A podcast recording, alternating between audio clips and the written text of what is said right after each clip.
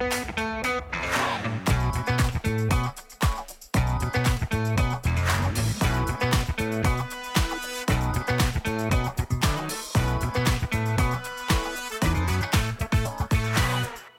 הבאים לפודקאסט של דיבורי קהילה, הפודקאסט על אנשים וקהילה. בכל פרק נפגוש דמות מעוררת השראה שתספר לנו על עצמה, ולא פחות חשוב, על עולם הקהילה.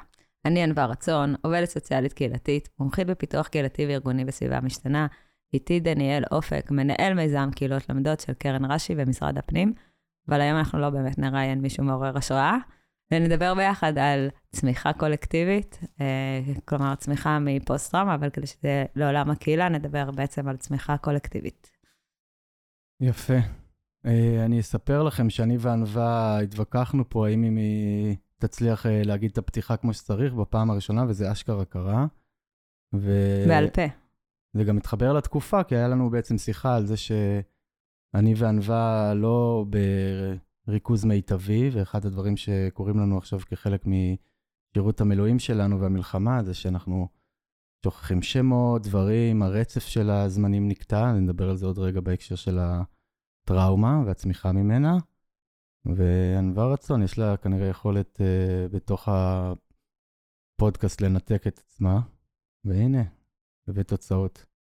היה לנו פרק עם uh, מרים שפירא על טראומה קולקטיבית, ובתוך זה כן נכנסו לנו קצת uh, תמות מתוך הצמיחה הקולקטיבית, ואז אמרנו, טוב, uh, אולי כדאי שנייה לדבר גם מה זה הצמיחה הקולקטיבית ולא רק הטראומה הקולקטיבית. Uh, בעיקר uh, דניאל התקשר אליי יום אחד, ענווה, כולם מדברים על החירום ועל הטראומה, ואני לא מרגיש שמדברים ממש ממש על המקום של הצמיחה ועל החוסן. אז אמרנו, אוקיי, אה, אנחנו צריכים אולי לעשות על זה באמת פרק. אה, ו... אני, כן. אני אגיד שהרבה פנו אליי בהקשר הזה, וגם קצת כן מהמפגשים שלי עם הקהילות, הבנתי שהרבה פעמים הם כן יודעים להגדיר את האתגרים ולהגיד, עכשיו הסיפור של חוסן הוא משהו שאנחנו צריכים לעבוד עליו וכאלה, אבל הרבה פעמים הקהילות לא הם גם לא מנצלות את המצב כדי באמת להתחדש, לצמוח, לייצר איזשהו שינוי, וגם לא תמיד יודעות באמת uh, מה הדברים הנכונים שצריך לעשות, ואני חושב שאחד הדברים גם שעלו פה בפרקים שלנו, בהקשר של uh, המודל הסוציו-אקולוגי שהצגת ודיברנו עליו בכמה פרקים, זה באמת החלק והמרכזיות של היצירת נרטיב מיטיב, וזה מאוד מאוד מתחבר למקומות האלה, וזה גם, צריך להגיד, אצלי זה מתחבר לתפקיד שלי כקב"ן ולמקומות של צמיחה פוסט-טראומטית. אה, אז נתחיל? כן, ו- אבל ברשותכם, אני רק רוצה להגיד שאני לא בטוחה שהן לא יודעות מה לעשות, כמו שבמקום אה, כזה של משבר או חירום אקוטי, או במקום שאנחנו נמצאים, אה, אנחנו הרבה פעמים דואגים לצרכים הבסיסיים שלנו ולמקומות הבסיסיים, ואנחנו לא מסוגלים להסתכל על המקום של הצמיחה. וכאן אני חושבת שנכנס המקום של המלווים הקהילתיים, של אנשים שעובדים עם הקהילה, להחזיק את המקום הזה, או להחזיק בשבילם את העתיד, את הצמיחה, וללכת איתם בצעדים קטנים, שגם יודעים להסתכל על הצרכים המיידיים, אבל גם יכולים להחזיק את העתיד ואת המקום של הצמיחה. אז אני רק אגדיר שנייה, מה זאת הצמיחה הזאת שאנחנו מדברים עליה, והצמיחה הקולקטיבית. אז זה בעצם היתרונות הנתפסים בקהילה וכחברה, אה, לתגובה לחוויה הטראומטית הקולקטיבית. זה תהליך של למידה בקהילה, שהוא משתקף ברגשות קולקטיביים, באקלים רגשי, באמונות, בערכים חברתיים והתנהגויות.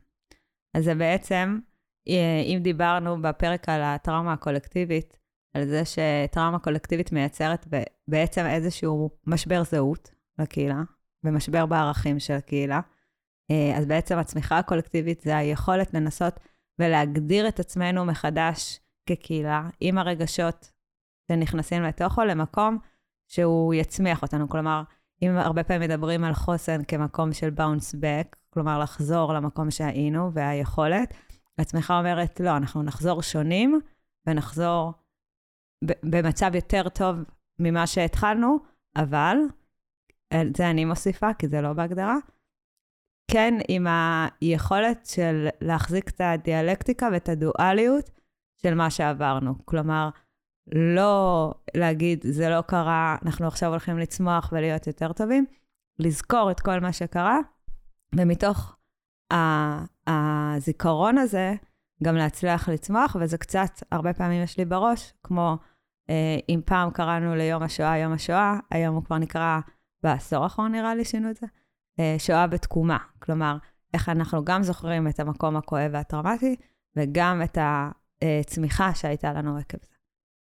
זה טוב שאת מעלה את זה, וטוב שהגדרנו את זה, כי אני חושב, דבר ראשון, שנתחיל וגם נדבר רגע שנייה על המקום הזה של הקשר בין אולי טראומה שקורית לא בקהילה ופוסט-טראומה, ובאמת המקומות האלה, ואמרת מאוד מאוד נכון על החוסן שגם דיברנו עליו פה, שהרבה פעמים מדברים על איך אנחנו מגיבים לאותו משבר ואיך אנחנו מתאוששים ממנו, אבל ההתאוששות היא הרבה פעמים אה, רק ההתאוששות ואיזושהי חזרה לאולי מצב קודם וכאלה, ולא מספיק מדברים על המקום של הצמיחה, וזה גם אולי מקום שמדברים עליו בהגדרות, וגם הרבה פעמים בפועל אנחנו רואים, לפחות אני, משהו שנחשפתי אליו, שהרבה פעמים, אה, באמת, בטח שיש טראומה, יש איזו נטייה לבוא ולהגיד, אוקיי, אנחנו מוחקים הכל, מוחקים את מה שהיה, ואולי לדבר על בואו נתחיל מההתחלה, או אה, לעשות איזשהו אה, משהו חדש,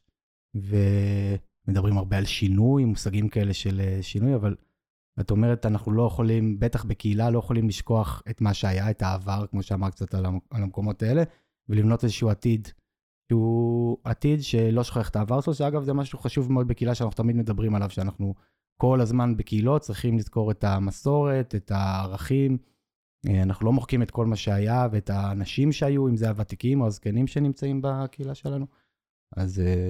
אז אני אקח את מה שאמרת ואני אגיד אה, אה, שאתה מאוד צודק, אבל יש שתי תופעות שרואים.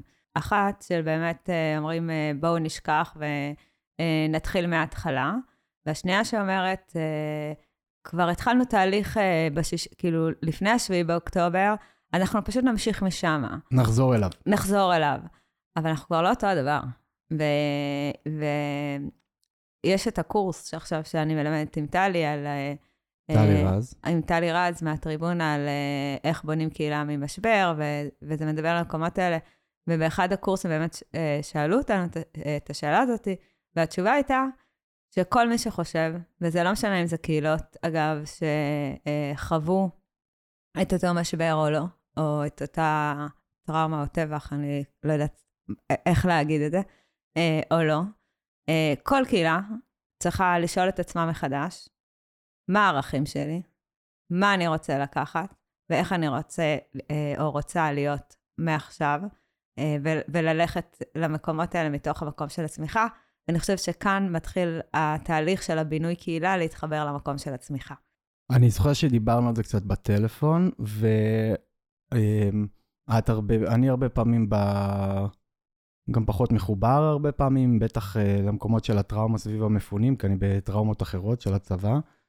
ואז אמרתי לך, uh, קדימה, כאילו, מה קורה? הם צריכים להתחיל כאילו לבנות ול, ולצמוח, ואת אמרת לי, לא, לא, לא, לא, לא, הם לא שם, כמו שגם פתחת. ואמרת לי, יש לזה זמן.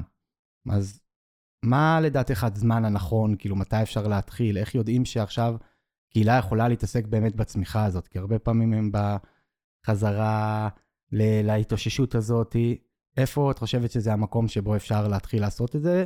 כי אני יכול להגיד לך, נגיד מהצבא, שהם אומרים, ייגמר, נתחיל. אין את החשיבה הזאת על מה עושים תוך כדי, אלא זה כזה, תסתיים המלחמה, נתעסק בזה. אז uh, כמו שהתחלתי ו- ואמרתי, זה המקום של האנשים שמלווים את הקהילה. זה לא המקום של הקהילה דווקא. Uh, והתוכנית uh, שבונים עם הקהילה, או התהליך שעוברים עם הקהילה, הוא לא חייב לדבר את הצמיחה עכשיו, הוא לא חייב להתעסק איתה uh, הלכה למעשה. זה אומר אבל שכמלווים ו- או יועצים, או אנשים שעובדים עם קהילה, מה זה אומר שאנחנו צריכים להחזיק את זה? זה אומר שכל דבר שאנחנו עושים עם הקהילה, גם אם זה למצות את הזכויות הכי בסיסיות עכשיו של להגיש לנפגעי פעולות איבה, או מס הכנסה, או וואטאבר.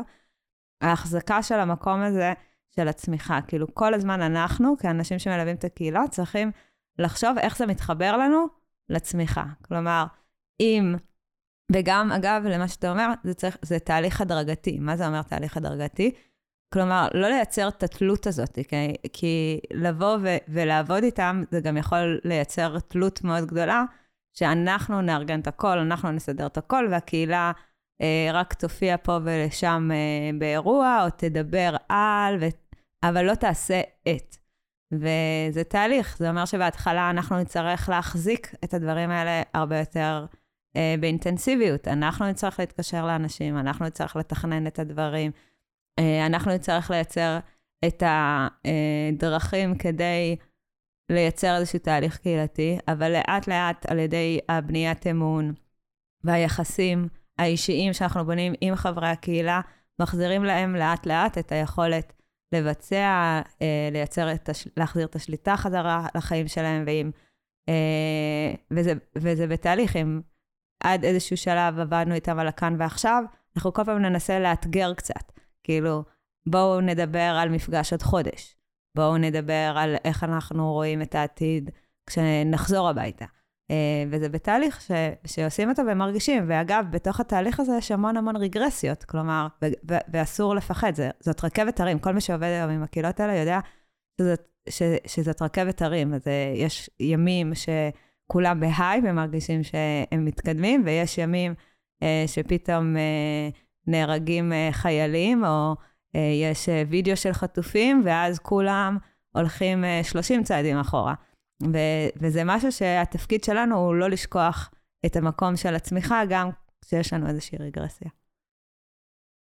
אני אגיד על זה ששמעתי עכשיו איזשהו פודקאסט על חוסן, וממש דיבר שם על השלבים, אה, והוא אפילו השווה את זה לשלבי האבל, והוא אמר, לקח את הטראומה, לא יודע, הקולקטיבית אה, של המדינה הנוכחית או כל דבר כזה, והוא אמר משהו מאוד נכון, שיש איזשהו התחלה ומתגייסים, יש התגייסות מאוד מאוד גדולה ועוררות כזאת, וכולם מאוד מאוד מתגייסים. רואים את זה גם עם המפונים עכשיו, כולם התגייסו סביבם וכזה, ואז יש איזושהי פתאום את שלב הדיכאון, נקרא לזה ככה, השלב שאתה, המציאות היא מול הפנים שלך. אז אני אומר, גם יש, כמו שאת אומרת, את הרכבת הרים הזאת, אבל גם יש, יש שלבים מסוימים שצריך לעבור בהקשר הזה, ולהבין שאתה, אה, זה לא כל הזמן עלייה, אה, כמו שאת אומרת, רציתי להגיד לך עוד משהו ש... אמ, אני זוכר שלא מעט שמעתי על אה, טראומה קולקטיבית בהקשר של מדינת ישראל כ... אמ, כאומה שהיא בטראומה קולקטיבית, הרי זה לא, זה לא הפעם הראשונה שלנו. אמ, אגב, כמעט כל המחקרים שנעשו על טראומה קולקטיבית, הם נעשו על השואה או אה, על הפלסטינאים. אז זה בדיוק, בדיוק מה שבאתי להגיד, ש... אח שלי גם מתעסק בצמיחה פוסט-טראומטית, ועושה סרטים של פוסט-טראומה, כאילו שקשורים לפוסט-טראומה ואיך אפשר לצמוח מתוכם, והוא באמת בשנים האחרונות מאוד מביא לקדמת הבמה את הסיפור הזה של צמיחה פוסט-טראומטית. והוא בהרצאות שלו כל הזמן אומר שכמעט ואין מחקר על זה. זה, זה נושא שלא, זה בכלל לא חקרו אותו בעצם, זאת אומרת, הוא לא היה בכלל בתוך, ה, בתוך המקום הזה. זה קשור גם ל-DSM, שהרבה פעמים רק רואה את המחלה ולכל מיני תפיסות וכאלה, לא יודעים כמה ניכנס לזה, אבל... את הצמיחה לא חקרו, כן, את הטראומה? את הצמיחה. טראומה יש מלא, יש מלא על חוסן, יש מלא על... אין, אה, אין סולם למדידת אה, טראומה קולקטיבית. למשל, כדוגמה. אני לא חושב שבכלל יש אה, מחקר שבא ובודק מה זה צמיחה, אה, סתם פוסט-טראומטית, נגיד שזה. אה, אגב, אחד ההרצאות, כאילו, השפיעו עליי בהקשר הזה, ובגלל זה גם התחלתי אה, ללמוד את זה, זה היה בלימודים שלי, לדעתי עשר שנים אחורה, שלמדתי בתל חי עבודה סוציאלית, והגיע לשם, זה מעניין, כי זה מאוד מתחבר גם למציאות הנוכחית, אבל הגיע לשם חייל. אה, אפילו היה שריונר, אפרופו שאני בחטיבת שריונר, והוא דיבר על הטראומה שלו, שהוא עבר, אני חושב שזה היה בלבנון השנייה, ואיך זה הצמיח אותו. פשוט בא לדבר על זה כאיזושהי הרצאה, ואני ממש זוכר את זה שאמרתי, אני לא מאמין שבאמת יש מקום שבו בטראומה, שמישהו שעבר דבר כזה מסתכל ורואה את הצמיחה שלו, אבל יש. כאילו אנחנו יודעים בפוסט-טראומה שיש את הדבר הזה, ואני חושב שהיום אנחנו גם, אם נסתכל על זה בעיניים, אה, גם של ההזדמנות בהקשר הזה של קהילות עכשיו, זה גם מה שאנחנו יכולים לראות קהילות שצמחו מתוך אה, טראומה. אז ו... אני אתחבר למה שאתה אומר, הרי בסוף כל קהילה היא לאו דווקא, לא נראה לי שמישהו בארץ אה, בחו"ל, כן, בדיוק דיברתי על זה עם חברה שאפשר לראות את זה בעיראק, אפשר לראות את זה בכל מיני מקומות כאלה, אבל באפגניסטן, אבל אה, לא בישראל או בעולם המערבי. אבל אה, אז כל קהילה עברה בעצם איזשהו משבר, או איזשהי סוג של טראומה קהילתית. ואחד הדברים, אני חושבת שמלווי קהילה צריכים לשאול את עצמם, או לשאול יחד עם הקהילה, איך הם התמודדו עם זה עד עכשיו? האם הייתה הסתרה? האם uh, דיברו על זה? Um, האם שיתפו את הרגשות שלהם, אם ראינו קצת על מה זה הצמיחה הקולקטיבית? Uh, האם הם צמחו מזה וייצרו לעצמם מנגנונים חדשים, או הם נשארים, נשארו באותם מנגנונים? ואז המקום של הצמיחה יהיה ללמוד את הדברים האלה על אותה קהילה, ולראות איך הפעם אנחנו מתנהלים בתוך הדבר הזה שונה, שזה גם ייתן לנו את הכלים ואת המשאבים למקרה של התמודדות נוספת. לגמרי, עוד רגע, כאילו נראה לי בסוף נדבר גם ממש איך עושים את זה, אבל הזכרת איזשהו משהו, שזה בעצם המקום, גם דיברת עליו מקודם, של, של לתת מקום ל, ל, לאבל ולטראומה, ולא לא להתעלם ממנה, נכון? ואני חושב שאם, לא יודע, ניתן עצות, או אה, נגיד רגע שנייה למי שעובד עם הקהילות האלה, זה דבר ראשון, לא להתעלם. כאילו, לא לטאטא את זה מתחת לשטיח, או לחשוב שאם לא מדברים אני חושב שבכלל מבינים את זה היום על טראומה, שזה לא נכון, אלא לאבד את זה ולאבד את זה בצורה נכונה. ואז את אומרת, אה, ואני חושב שזה מתחבר גם לסיפור של הנרטיב מטיב, שדיברנו עליו לא מעט פה, שבאמת, אה, אולי הדבר הראשון שאפשר להתחיל איתו זה באמת אה, לחשוב על איך אנחנו רוצים לייצר את זה, ואנחנו, נכון, אמרת, עושים את זה עם הקהילה, ולא עכשיו אה, להתחיל לבנות לנו סיפור קהילתי. מה הסיפור שלנו? אה, לאן אנחנו רוצים להגיע? נניח, אה, אני מדריכה עכשיו אה, מנהלת קהילה אחת, והם נמצאים באיזשהו אה, צומת דרכים, נקרא לזה, בתוך הקהילה. וישר אמרתי לה, אל תדאגי, כולם באותו מקום, כולם נמצאים באותה צומת דרכים כרגע, אה, אבל בלי קשר.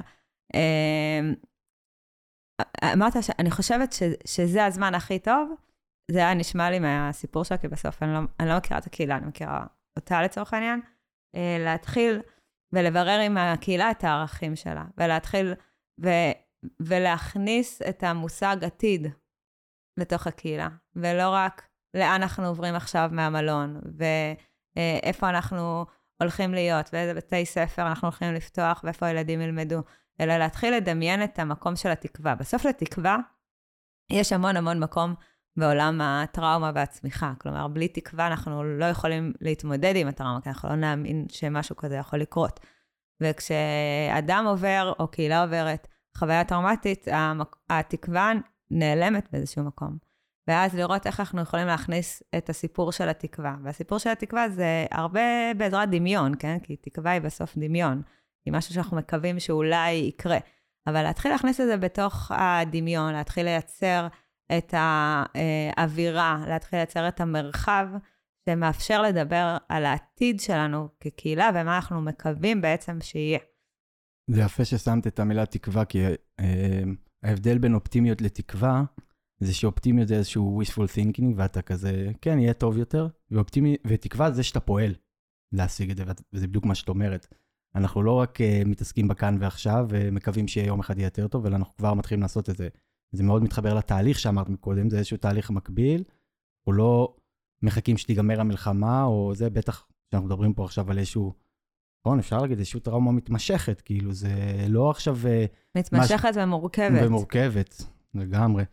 אמ, זה, היום בדיוק הייתה לי uh, שיחה על זה ושיתפתי שכשהכול התחיל, הרגשתי שאין תקווה, באמת. ואתה מכיר אותי, אתה יודע שאני בן אדם אופטימי, ותמיד אנשים uh, uh, מדברים איתי על, על כמה אמונה יש לי, כאילו, על העתיד ועל הדברים, ש... ובאמת זה נעלם לי. והייתי צריכה להגיד לעצמי מנטרות בראש uh, של תקווה, שהם לא התחברו לי ללב ולאמונה, אלא פשוט אמרתי אותם לעצמי בראש, אה, ואז פתאום נפל לי האסימון הזה ערב אחד, כשאמרתי לעצמי את, אה, את אותה מנטרה, ואמרתי, וואו, לא סתם ההמנון שלנו הוא התקווה. כאילו, כנראה שעם כל מה שעברנו כעם יהודי, אה, זה מה שאנחנו צריכים שההמנון שלנו יהיה, שככה יקראו לו, כאילו, להזכיר לנו שהתקווה נמצאת שם, גם אם אנחנו, קשה לנו להאמין בה באותו רגע. אני למדתי על תקווה באירוע הנוכחי. אני, לא הייתה לי תקווה, ואז הייתה לי תקווה, והיא נעלמה. ואז הבנתי שגם תקווה זה משהו שכל הזמן צריך לתחזק. וזה, כמו שאמרת מקודם, זה רכבת הרים כזאת, זה בא והולך.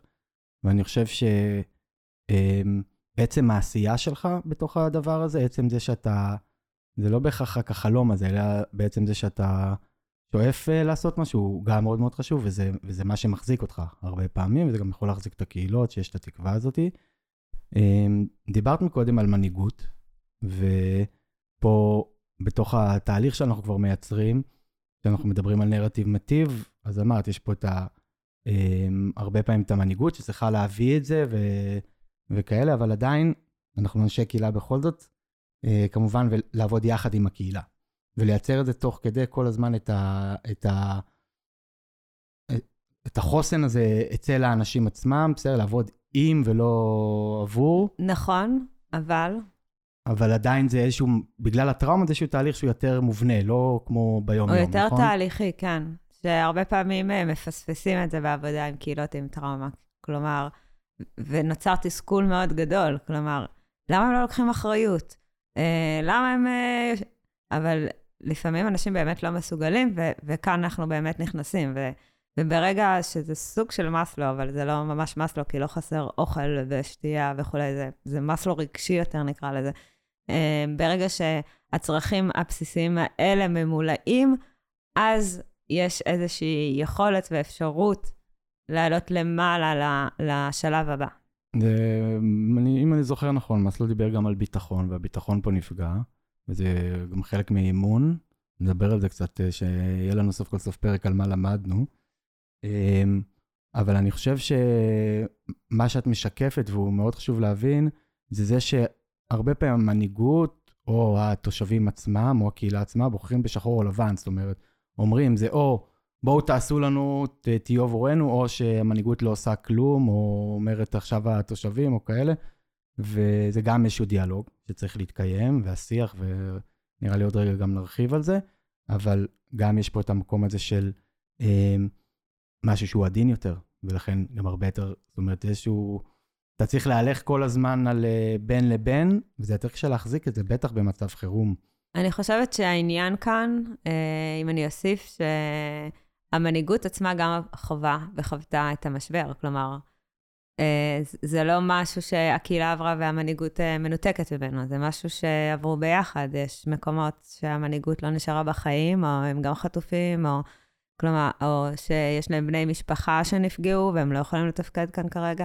אז זה בעצם, המנהיגות היא במציאות משותפת, יחד עם אה, אותם חברי קהילה, ואז נכנס כאן המון סיפור, דבר ראשון, של חמלה עצמית של המנהיגות. אה, שמסוגלת אה, לדעת מה היא יכולה לעשות, מה היא לא יכולה לעשות, אה, ואיך אפשר לנסות למלא את ה... במרכאות או לא, את החלל שנוצר לה במה שהיא לא יכולה לעשות.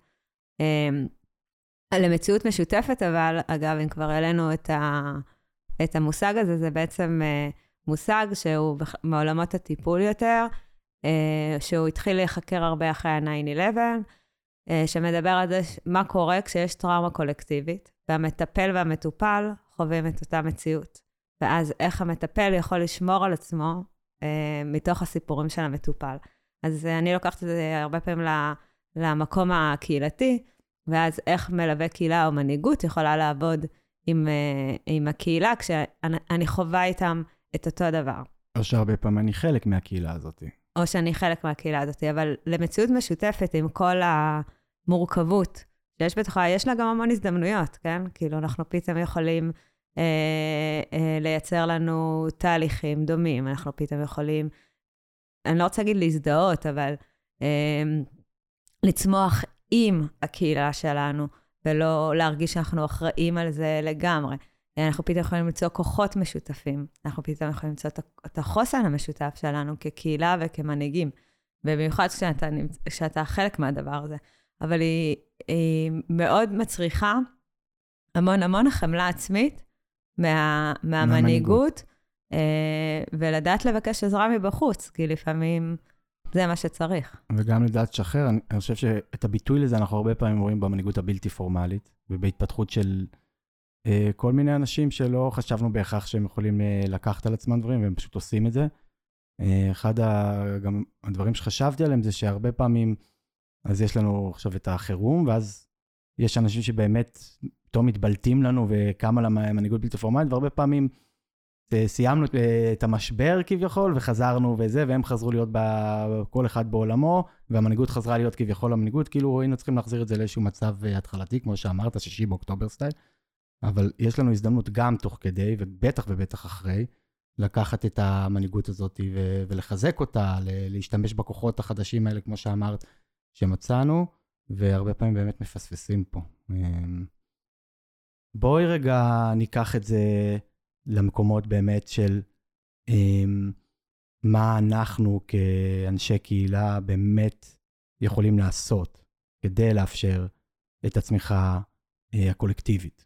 איך אנחנו בעצם יכולים לייצר את זה, כי נראה לי שגם אם אנחנו מדברים על זה הרבה, והרבה אומרים אנחנו רוצים, אנחנו שואפים שזה יקרה, לא בטוח לגמרי שזה אמ, כזה ברור איך עושים את זה בסופו של דבר. אז אני חושבת שהרבה מהדברים אמרנו, אז אולי אני פשוט אנסה לארגן אותם למקומות אה, יותר ברורים. אה, אני, אני הייתי מתחילה ב, באמת להבין אה, מה הנורמות באותה קהילה בכל מה שנוגע למשבר, ואיך התמודדו איתם, איך התמודדו עם אותם משברים עד עכשיו, כדי להבין איך אנחנו מייצרים שגרות חדשות, נורמות חדשות בתוך הקהילה. דבר נוסף זה המקום של העתיד.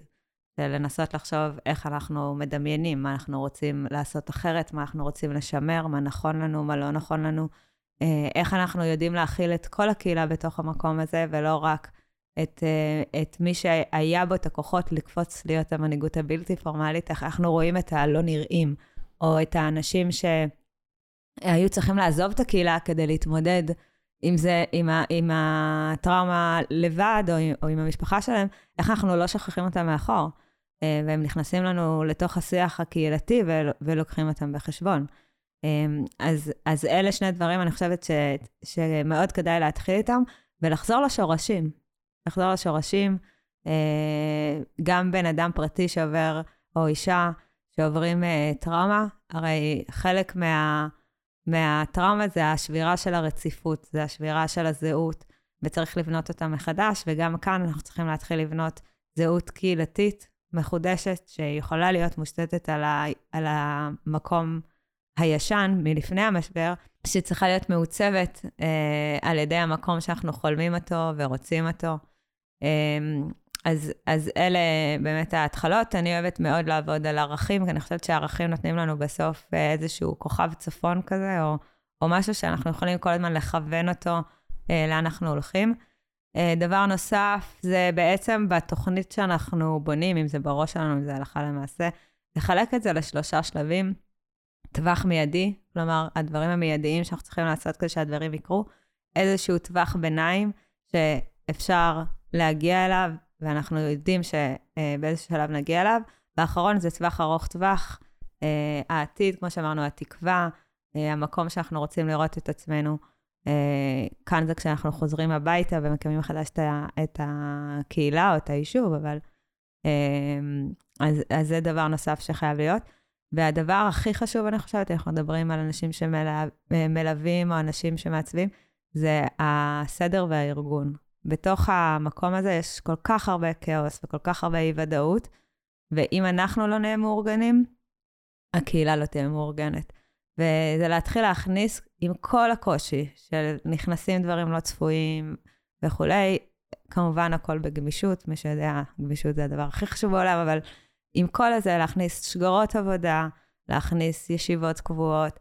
Uh, אני רואה הרבה פעמים שבה, עם הקהילות, uh, אנשים מגיעים ואז תופסים לשיחת מסדרון, או פתאום מתיישבים ומדברים. לא, כאילו, לא להסכים לזה. ביומן, דברים קבועים, שאנשים יודעים איך היום שלהם הולך להיראות, אה, על מה הולכים לדבר, להוציא אג'נדה לכל אה, מפגש. כלומר, כמה שיותר לייצר את ההחזקה הזאת, את השקיפות הזאת, את הוודאות הזאת, שאנשים יודעים את התהליך שאנחנו אה, עוברים ביחד. בצבא שאנחנו מדברים בהרצאות שלנו על בניית חוסן מנטלי, אז אנחנו מדברים גם על המקום הזה, על איך אתה כל הזמן שומר על לוז ושגרה, על הרציפות והמשכיות, כמו שאמרת. אה, זה דגש שהוא מאוד מאוד חשוב. וכמובן, אה, מה שאמרנו על הטווחים האלה, אז לדעת שבטווח המיידי אנחנו נהיה הרבה יותר דומיננטיים, בבינוני אה, כבר היא תהיה איזושהי אחריות ועשייה לקהילה, אה, כשבארוך טווח זה כבר, הקהילה מנהלת את עצמה. וגם צריך לתווך את זה לקהילה. וגם אם אני עכשיו יותר דומיננטי, זה חלק מהשלבים, וזה התוכנית וכאלה, אפרופו התקווה. אתה מעלה משהו ממש חשוב, אה, שזה נקרא הרבה פעמים אה, פסיכואדיוקציה. כאילו, איך אנחנו אה, מייצרים, זה סוג של שקיפות לקהילה על התהליכים הרגשיים שעוברים עליה, ועל החוסר ויסות שיכול להיות שהיא נמצאת בה, ומראים לה שכל מה שהיא עוברת זה חלק מהטראומה הקולקטיבית שעברו, וזה לא הופך אותם לקהילה רעה, זה לא הופך אותם לקהילה לא מתפקדת, זה הופך אותם לקהילה שהיא נורמלית בהתחשב במה שקרה. כאילו, חשוב להגיד לגבי הטווחים, זה מה שאנחנו מדברים עליו גם הרבה בסיפור הזה של חירום, שאנחנו לא צריכים, אה, זאת אומרת, זה קצת כמו שהרבה פעמים אתה עושה תוכנית עבודה לשנה, ואז כזה, אוקיי, אנחנו לא יכולים להסתכל עכשיו שנה קדימה, צריך לייצר תוכנית עבודה לשלושה חודשים, זה בסדר לתכנן, לראות את התוצאה ולאן אתה רוצה להגיע, אבל צריך רגע לתכנן אה, דברים אה, בטווחים קצרים יותר בתוך המקומות האלה, כי... אגב, במיוחד אם אתה רוצה לעשות השתתפותיות של הקהילה, אז אתה לא יודע מה יעלה מתוך הקהילה. חד משמעית. אה, ואני רוצה רגע כן להגיד משהו בהקשר הזה, גם לחבר את זה לתהליכים שאני עובר בצבא כרגע כקב"ן,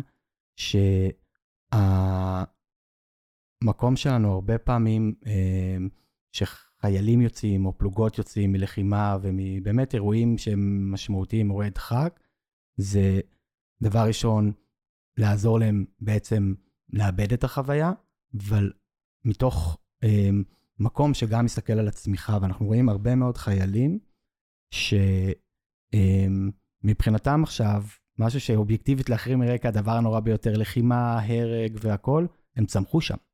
הם ממש אה, ראו את הדברים הטובים.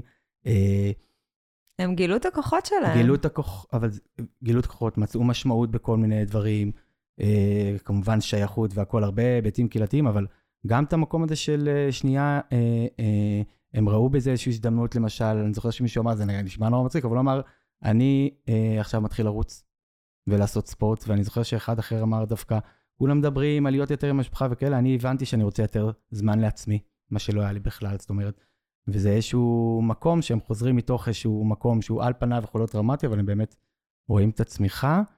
אמ, אני רוצה להעלות פה משהו שדיברנו עליו, ולא אמרת את זה על שיחת הטלפון שזה, אבל בעצם אני שמעתי את הפרק עם מרים שפירא, כי לא הייתי, שזה גם חלק אולי מ... אמ, מהסיט... זה לא אולי חלק, זה חלק מהסיטואציה הנוכחית, כי הקפיצו אותי בצבא, ועפתי עליו, אז אני ממליץ לכולם לשמוע אותו. ואני זוכר שסיימתי את הפרק ואמרתי, אבל למה אף אחד לא מדבר על קהילתיות?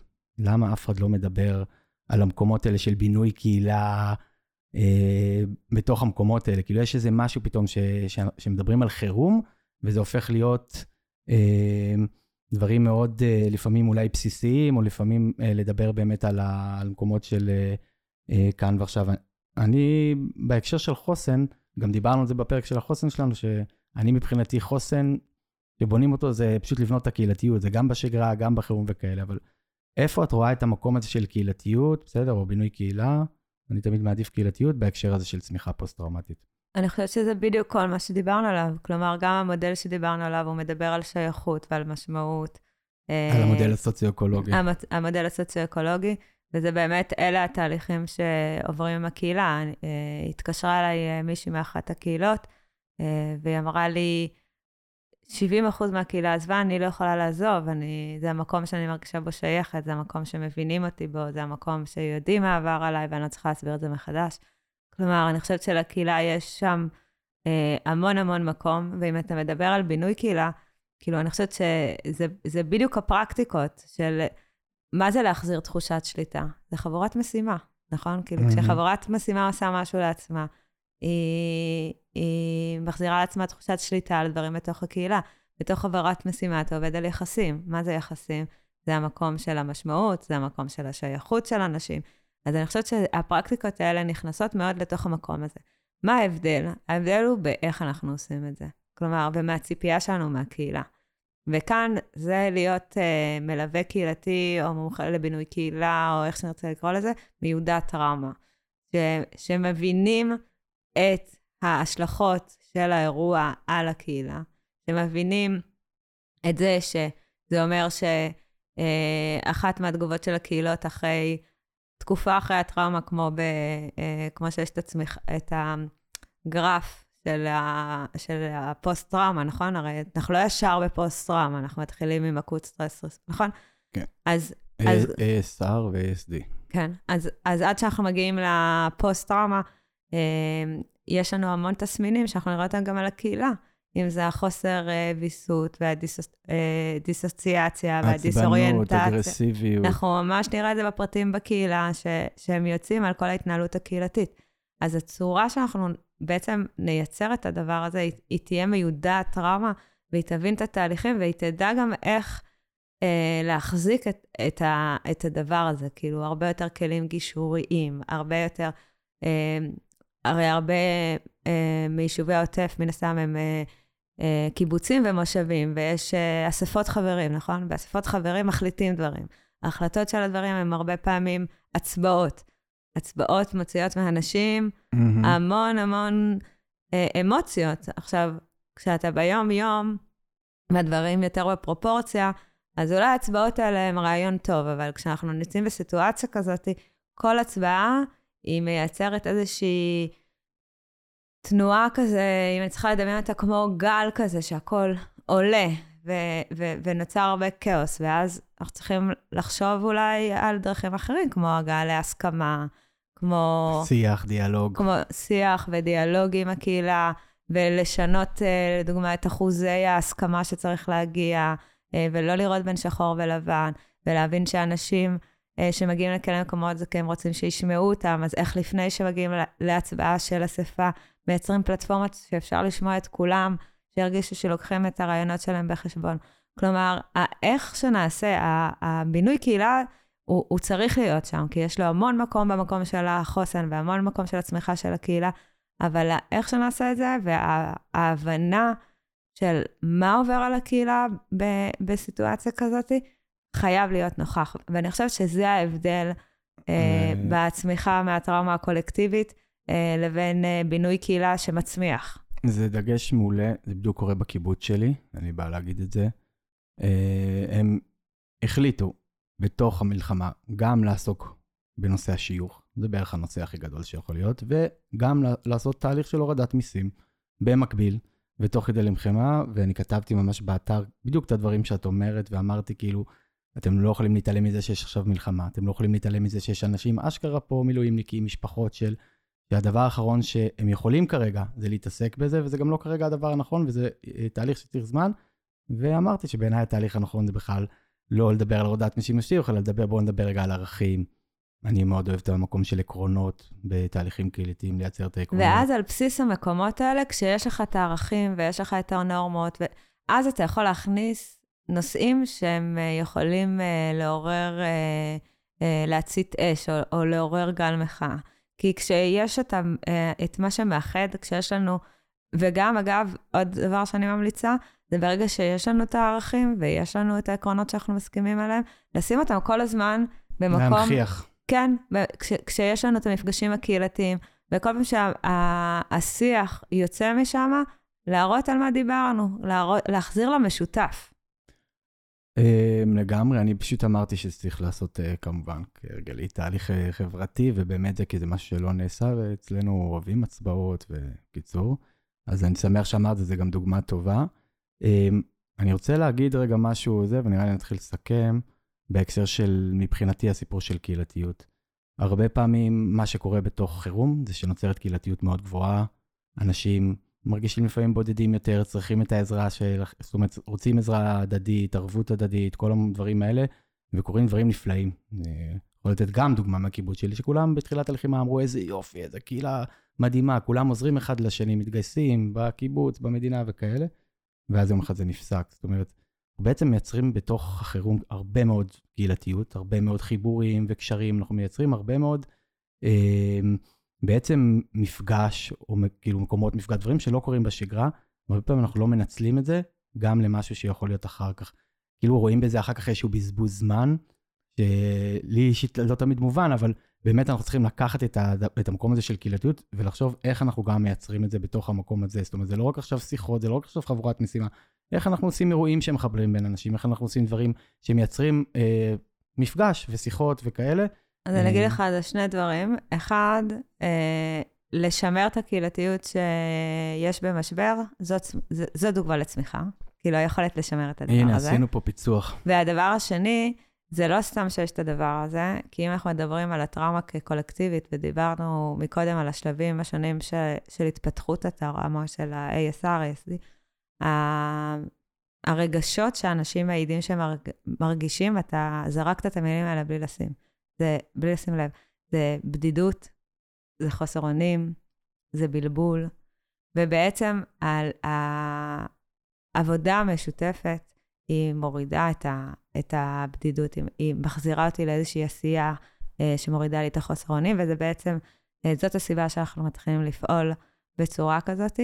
ו- וכמו שאתה אומר, בתהליך טבעי לאט לאט זה דועך, זה לא, זה לא קורה פתאום, זה בתהליך טבעי, זה לאט לאט דועך, והיכולת לשמר את זה, זה מה שייצר את הצמיחה. אה, אבל אני, מדהים.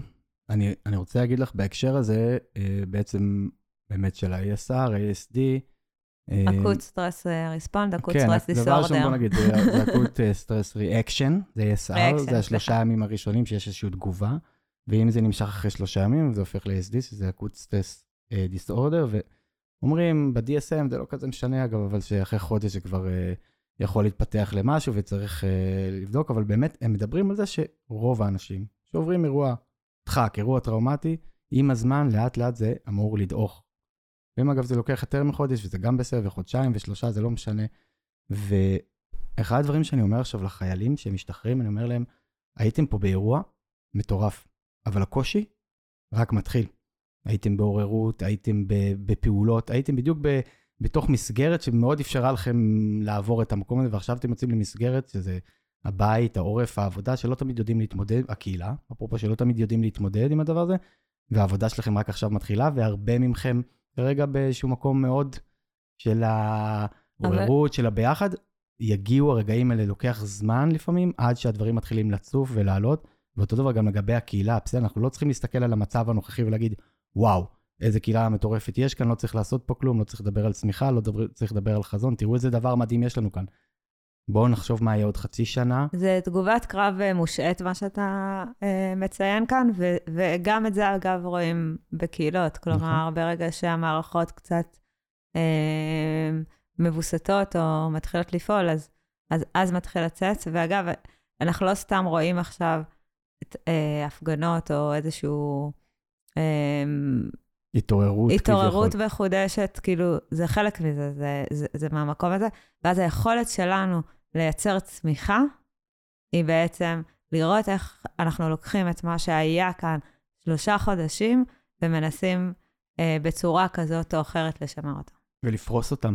כאילו להגיד, אוקיי, בסדר, זה היה כאן שלושה חודשים מאוד אינטנסיביים. זה לא צריך להיות אינטנסיבי, נכון? איך אנחנו עושים את זה כמשהו מתמשך, מייצרים את אבל אני חושבת שזו עבודה אישית של כל אחד מאיתנו, מזמינים אתכם להפגנה, אולי לא תלכו, אולי תחשבו איך אתם לוקחים את הזמן הזה ומייצרים ממנו משהו אחר, וזה דבר, ומייצרים את השינוי שאתם רוצים לראות, כלומר, זה עבודה אישית. איך אתה מעלה דברים שאנשים לקחו את הזעם, את הכעס שלהם, ושמו אותם על כל מיני מקומות מדהימים, איך אנחנו עושים את זה?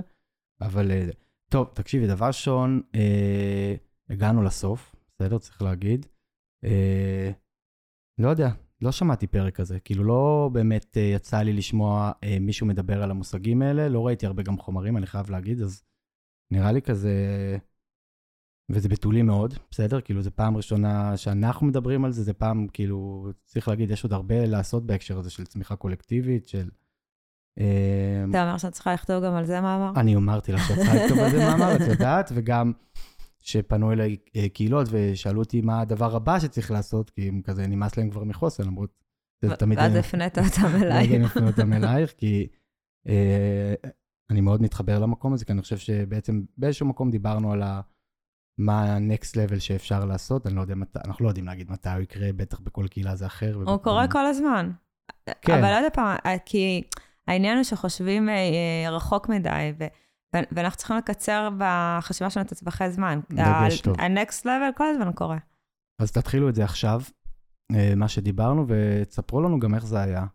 ותנו לנו דגשים, ואם אתם מכירים מחקרים שקשורים לזה, או אנשים מעניינים שיודעים לדבר על הנושא, אז דברו איתנו. אז אני רק רוצה להגיד משהו על משהו שאמרת מקודם. יש מחקרים על צמיחה פוסט-טראומטית אישית, אם אתה רוצה, נכון, אישית, לך... לא קולקטיבית, 아, אישית, כן. ברור. אמרתי, אח שלי, זה מה שהוא עוסק ביום-יום כן. שלו, הוא כל הזמן... זה הדבר היחידי שהוא אמר על צמיחה זה, שזה לעומת המושג טראומה, זה מושג שהתפתח, נכון. צמיחה פוסט-טראומטית התפתח הרבה יותר אחרי. נכון. לקח לזה גם זמן, התפתחה פסיכולוגיה חיובית, ובתוך זה, אבל לגמרי לגבי צמיחה קולקטיבית וכל הסיפור הקהילתי בהקשרים האלה, נשמח. להגיד לכם תודה שהאזנתם, ואמרנו, פרק מיוחד למלחמה. אמן יחזרו כל החטופים. לגמרי, אנחנו מאחלים את זה מפה, אנחנו מאחלים שעד שיצא הפרק כולם יחזרו, ואנחנו גם מאוד מאוד נשמח לפידבק שלכם, כרגיל, וככה תלכו את התגובות לפרקים, כי אנחנו מקבלים הרבה בתקופה הזאת, וגם בקשות, אז תמשיכו עם זה, זה טוב לנו, כי צריך להגיד, לא קל לייצר את הפרקים בתקופה הזאת. אפרופו צמיחה מתוך אה, איזשהו משבר, גם עבורנו ההליכה הזאת למילואים וכל מה שקורה מסביב זה משבר, ואנחנו כל הזמן חושבים איך אנחנו יכולים לצמוח מתוך זה, והקלטת הפרקים האלה הם איזשהו סוג של צמיחה עבורנו. אנברסה כזה, לא יודעת, כאילו. אז אה, זהו. אז אה, תודה רבה. ביי ביי. ואל תשכחו לדרג אותנו, נשארו לנו עוד שני דירוגים ל-100. וואו, וואו, וואו.